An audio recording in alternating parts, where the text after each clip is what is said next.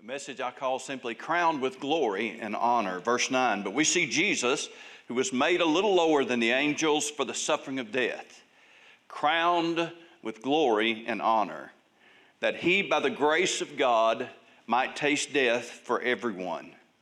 For it was fitting for him, for whom are all things, and by whom are all things, and bringing many sons to glory, to make the captain of their salvation perfect through suffering.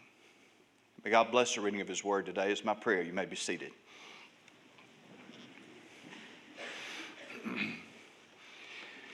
Words of our text this morning in the New Testament are written as an explanation of an ancient song called a psalm in the Hebrew Bible, the Old Testament. Uh, it was written by King David. And if not while he was still a shepherd boy, at least reminding himself of those days, reminiscing about the time when, as a shepherd, he would have been out in the Palestinian countryside, looking up into the heavens, amazed at the glory that God revealed there. Now, today you have to go into the far country to escape the lights enough to be able to, to see uh, the stars in their glory. But for David and his world, uh, every, every night sky was a landscape, and every clear night sky showed forth uh, the glory of the heavens and all of its beauty. He had no idea when he was looking up into the stars and contemplating, not as the pagans did, the uh, seeing some uh, false god somewhere. Oh no, oh no. Uh, when David saw those stars, he thought about the glory of the one true God. That's who he called out to. When he looked at them, he had no way of knowing that uh, 3,000 years later, as he wrote these things down, men would still be setting his words to music. No way he could know that. No way he could know as he looked at the moon that men would one day walk on the moon and leave his very words there as a testimony. But they did. He had no way of knowing that. As we look up at that sky, we see the same stars. Polaris is still Polaris. Uh, uh, the Pleiades is still the Pleiades. The Big Dipper is still the Big Dipper. It's all still there. Those constellations have been named and mentioned in historical writings throughout all these years. Jesus and his disciples walked along under the same star, looked at the same sky and they all saw the glory of the one and only real and true God. Now, I mention this, remember, because here in Hebrews chapter 2, that's what's under discussion. He's writing about Psalm 8. I brought it up for you, and I'm going to read it all for you in its entirety this morning. The psalmist David said, O Lord, our Lord, how excellent is your name in all the earth, who have set your glory above the heavens. Out of the mouth of babes and nursing infants, you have ordained strength because of your enemies, that you may silence the enemy and the avenger. When I consider your heavens, the work of your fingers, the moon and the stars which you have ordained, what is man that you are mindful of him, and the Son of Man that you visit him? For you have made him a little lower than the angels, and you have crowned him with glory and honor. You've made him to have dominion over the works of your hands. You've put all things under his feet all sheep and oxen, even the beasts of the field, the birds of the air, and the fish of the sea that pass through the paths of the sea. O Lord, O Lord, how excellent is your name in all the earth. It's that passage you see that the writer of the book of Hebrews is calling our attention to, and he's giving us then some inspired New Testament commentary on those ancient words of that ancient song. You see, the psalmist asked a great question as he pondered the vastness and greatness and glory of the universe. He asked, What is man? What is man? What is humanity? That you, God, are mindful of him. What is man that thou art mindful of him? Why are we here? What is the meaning of this life that I'm living? We credit the psalmist because he didn't look to other people to ask that question. He wasn't going to philosophers or men spouting out their own wisdom and giving their own ideas and their own opinions that just seemed to move us further and further and further away from the truth. He went straight to the source. He asked God, God, what is man that thou art mindful of him? Now, this morning we're going to be jumping back and forth in a way between Hebrews chapter 2 and Psalm 8. I've read this for you so you could hear it all. Uh, I've read it for you in Hebrews chapter 2 so you could see the expressions that's being made. But hopefully, as we go along through it, you will see then this morning how God answers, addresses that huge question what is man? And first of all, in order to answer that question, God reminds us of what was man what man was. And what man was, was crowned with glory. So when the writer of the book of Hebrews brings this, brings this up, he says, One testified in a certain place saying, What is man that you are mindful of him, or the Son of Man that you take care of him? You've made him a little lower than the angels, crowned him with glory and honor, and set him over the works of your hands. You have put all things in subjection under his feet, for in that he put all in subjection under him, he left nothing that is not put under him. You see, to answer that question, what man is, we have to consider what man was God's design for humanity.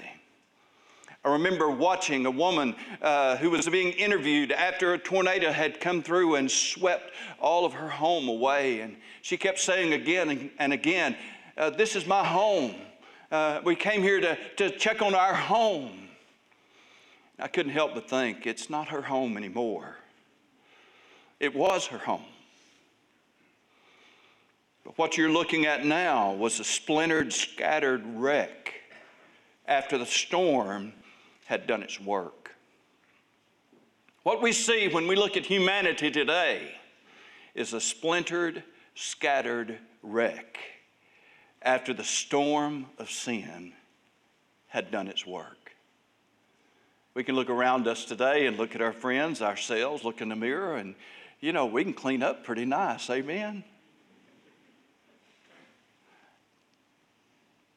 No matter how we might make ourselves appear to be, the fact is that at our very best, we are still a splintered, scattered wreck of what humanity once was. All around us, we see the evidence of the fact that everything has been marred by the stench and the stain of sin. You and I are under the curse. Our physical bodies are under the curse. We live in a physical world that is under the curse. When God said, Cursed is the ground for thy sake, he said to Adam, uh, that's a reality. Ask any farmer and he'll tell you. He'll tell you of floods and droughts and disease and weeds and worms and storms and wind and hail. God said, Cursed is the ground, and it is. It doesn't yield up its fruit. If you want the fruit of this earth today, you have to fight for it. You have to sweat for it. It doesn't give it up easily. But we need to remind ourselves as we look at humanity and the world that we live in, it's not the way God made it, it's the way that sin has made it, it's the way the curse has made it. That's very important for us to know. Let's understand that God's design gave man dignity. It's right here in our passage. But God said in chapter 1 of Genesis, uh, Let us make man in our image, after our likeness, and let them have dominion over the fish, over all the earth, uh, the cattle, over every creeping thing that creepeth upon the earth. So God created man in his own image. There he said it again. In the image of God created he them. There he said it again. Male and female created he them. It's all over Genesis chapter 1. God created us in dignity because we were created in the image of God. But He also not only gave us His dignity, but He gave us dominion. God placed man over everything on the planet, and nothing was left outside of man's dominion. Everything, all of the creatures of the field. And Jesus constantly demonstrated that. When the wind was blowing too hard, what did he say to it? Be still. What did it do? It quit blowing. He commanded the forces of nature as we understand them.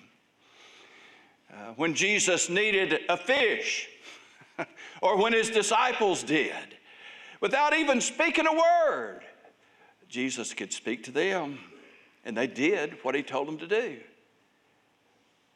Last week on Palm Sunday, we celebrated the time when Jesus rode into Jerusalem. What did he ride on? Ride on. He rode on a wild donkey, a colt that had never, the Bible says, been ridden. You try that and see what happens. Jesus, you see, demonstrated that dominion that God had created mankind with. Adam had dominion over all the earth, and there was nothing that was not submitted unto him. Humanity was not created, you see, with this horrible depravity and decline that we see everywhere around us. We were created with dignity, we were created with dominion. And in that, we were able to praise God. One of my favorite passages of Scripture is in Psalm 8, one that Jesus himself quoted. Matthew chapter 21, verse 16. Jesus said to them, Have you never read? That's Psalm 8. Out of the mouths of babes and nursing infants, you have perfected praise. The psalmist pointed out that this praise, this perfect praise, being shouted out, if you will, by babes and even, yes, suckling infants, was a constant threat to the enemy because it demonstrated the power of God. From time to time, people will come and apologize to me because their baby cried in the service. Listen, they don't ever have to apologize to me because I know what that baby's saying. According to Jesus Christ, the Lord of glory, that baby is saying, Praise the Lord. Now, at 3 o'clock in the morning, it may not sound much like it, but I can tell you that baby is saying, Praise the Lord.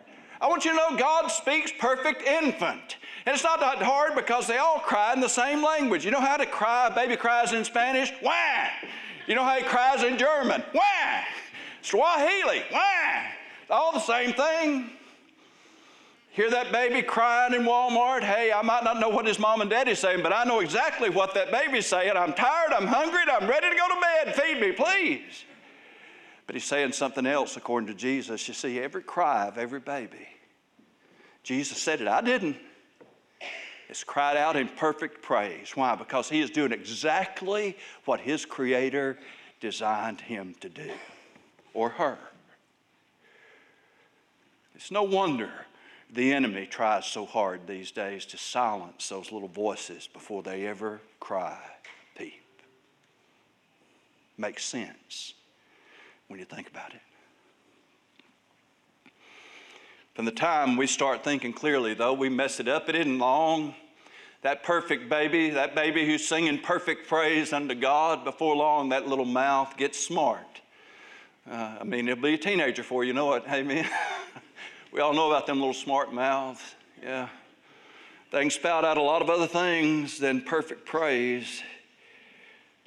But the divine design, you see, was one of dignity and one of dominion. And from the moment that we open our mouths into this world as an innocent infant, we're giving testimony and tribute to the fact that God created us with dignity, with dominion, and crowned us with glory. But oh, how the fall has messed it all up. Which brings us to the second part of this passage today and this message. Not only that man is crowned with glory, that's how God designed us, but we're also charged with guilt. Verse 8 says, You put all things in subjection under his feet, for in that he put all in subjection unto him, he left nothing that is not put under him. But now we do not yet see all things put under him. Now, the writer of the book of Hebrews tells us we just don't see that. Man was crowned with glory, created with dignity and dominion, but we don't see it now. Something, obviously, has happened. You see, in giving man dominion, God gave man the ability to think and the ability to make decisions, and humanity has made bad decisions and bad choices we understand why God created us this way. Later in the passage, you see the purpose of God is declared. Verse 11 For both he that sanctifieth and they who are sanctified are all of one, for which cause he is not ashamed to call them my brethren, saying, I will declare thy name unto my brethren. In the midst of the church will I sing praise unto thee. You see, God designed us, intended for us to have fellowship with Him, to be in relationship with Him to be able to come to an assembly, a church like this, where He has promised to meet with us, and we can then join our voices together in praise unto Almighty God.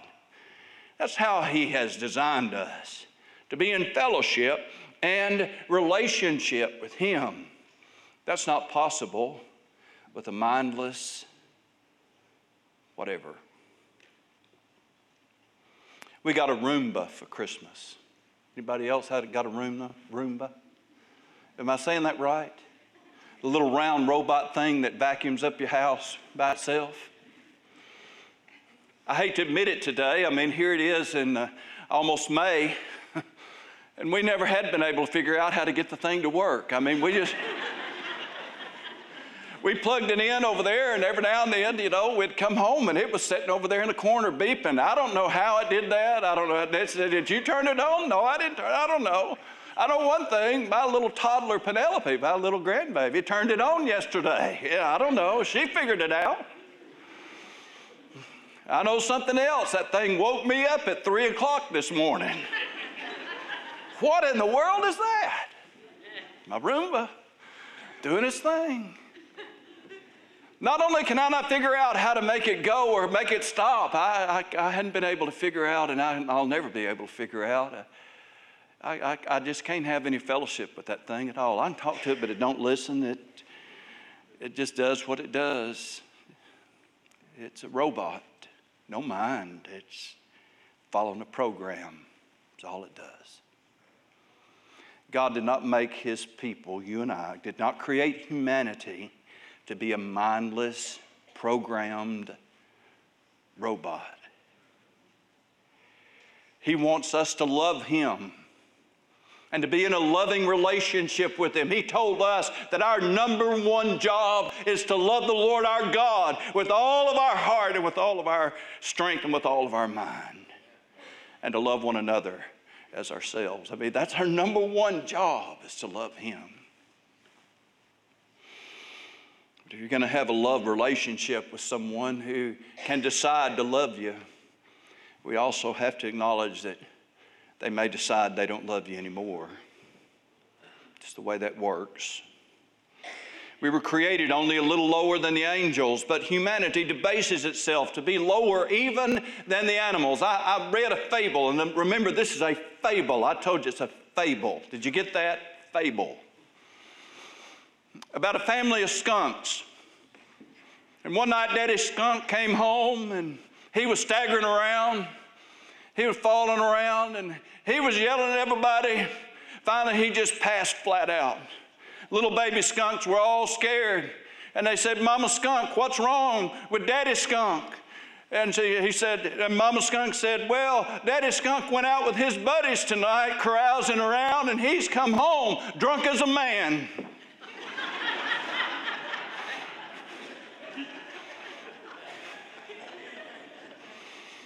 People do stuff that even a skunk wouldn't do. I think about it all the time as man compares himself to the animals, but if the animals could talk, they'd say, mm I don't do that. Is it the truth or not? Yes, it's the truth. God created us, designed us to be only a little, just a little lower than the angels, and yet man has debased himself all the way down to where he's even lower than the animals sometimes. The Bible puts it so simply Romans chapter 5 and verse 12 through one man sin entered the world, and death by sin. And thus death spread to all men because all have sinned. We're sinners, you see, by nature. That's true. But we're also sinners by preference and by practice. Because of the presence of sin in the world, the loss of man's dominion is evident everywhere. The presence of disease that we can't cure, the presence of death that we can't stop and sometimes cause ourselves, the presence of depravity that we can't recognize or even identify. And the list just keeps going and going degeneracy, dehumanizations, debauchery, decadence, dissipations, disunity. And I hadn't even got out of the D's yet. It just keeps going. It's always been man's first inclination to blame God. After all, in the garden, Genesis chapter 3 and verse 12, when God said to Adam, What is this thou hast done? This was his answer The woman whom you gave me, she gave me the tree and I ate. That's not even subtle, Adam. God, this is your fault. Do we still blame God? Do we still tell everybody all the time, well, you know, I can't help it? The enemy loves to hear mankind blaming God. God made me this way. Let me tell you something God made us with the ability to choose. He did do that. But when we're tempted to sin, we cannot say, God is tempting me because the Bible very clearly tells us that God never tempts anybody with sin. He never does. I don't know what it is that tempts you. You don't know necessarily what it is that tempts me, but we've all got things that tempt us. And when we give in to temptation, God doesn't make us do that. We do that all on our own.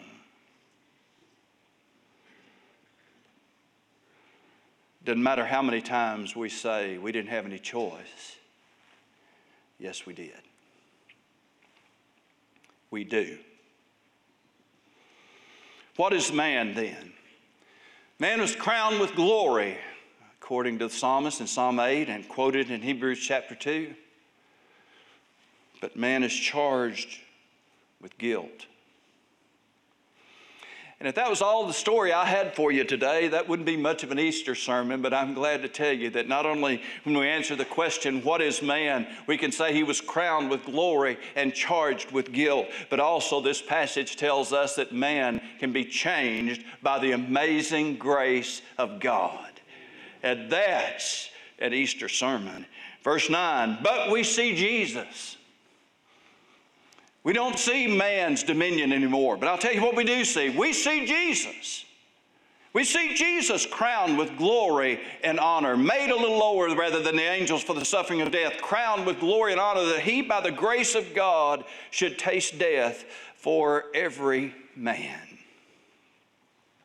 You see, Jesus is the creator of all things.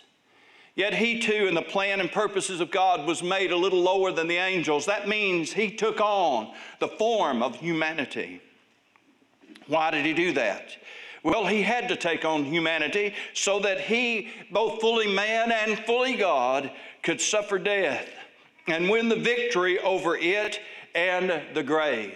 You see, Jesus Christ in his humanity suffered for our sins. The Bible says, the just for the unjust. Jesus, in his humanity, secured our salvation because it pleased God, uh, right in the book of Hebrews says, to make the captain of their salvation perfect through suffering. It, uh, it was in his flesh, in his humanity, then, that Jesus can sanctify us as the sons of God in bringing, he says, many sons into glory. It is in his humanity that Jesus subdued Satan. Verse 14.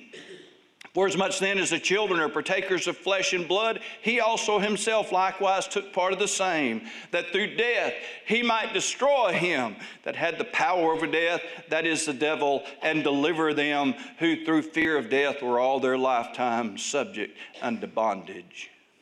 In his humanity, Jesus stands beside sinners. Verse 16. For indeed, he does not give aid to angels, but he does give aid to the seed of Abraham. Therefore, in all things, he had to be made like unto his brethren, that he might be a merciful and faithful high priest in things pertaining to God, to make propitiation for the sins of the people. For in that he himself has suffered being tempted, he is able to aid those who are tempted. When we think about man and the fall, we think about how man faced the tempter and failed. But the writer of the book of Hebrews reminds us that when we see Jesus, we see the one who didn't fail. he faced temptation full head on, though, but he didn't give in. We can't say that Jesus doesn't know what it feels like to be tempted. He does. The difference between the second Adam, that's Jesus, and the first Adam is that while the first Adam gave in, Jesus did not. Because he won the victory then over sin, he was able also to win the victory over death. And the victory that we celebrate today, the fact that he is alive forevermore and has the keys of hell and of death. But that not only means that He's going to help us uh, when it's time for us to go to heaven, it means that Jesus is helping us right now, this morning. He's helping you today. Because in His victory, He is able then to give aid to, to give strength to, to help to all of us when we are tempted. So that He is working now to sanctify us and make us more like Himself. What is man then? How do we answer the question? Man was crowned with glory, man then is convicted of guilt. But man can be changed by his grace.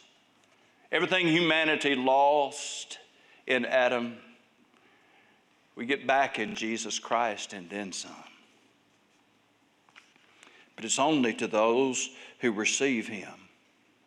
If you wonder about whether or not Jesus really has the power to change your life, think about that empty tomb today. We have the word of the one who lived and died and rose again, conquering death. And if he can defeat that ultimate enemy, then he can defeat whatever sin is tempting us in our life today. That is the victory that we celebrate on Easter Sunday. The sad reality of it is, though, that you can come here and celebrate that Easter Sunday and leave out of here without ever having experienced it for yourself. It's one thing to know about it. And if you've listened today, you know about this victory because I've shared it with you right from the Word of God. I didn't make it up, it's right there. We were crowned with glory, convicted of guilt, but we can be changed by grace. But you can go out that building, out of this building today, and not have that real in your life. In John's gospel, he recorded it for us so clearly, so long ago. He said he came into his own, and his own received him not. But to as many as received him, to them gave he power to become the sons of God, even to those that believe on his name. I ask you this morning, has been a time when you received Christ as your Savior? People laugh at folks like me who ask that question anymore. Let them laugh. I'll keep asking it. Has there been a time when you received Jesus Christ as your personal Savior? Can you go back to a time in your mind and heart when you believed on the Lord Jesus Christ, knowing that He died for you, you trusted Him, and you felt the joy of sins forgiven. There'll never be a better moment than this one for that to happen in your life. Let's stand together, please.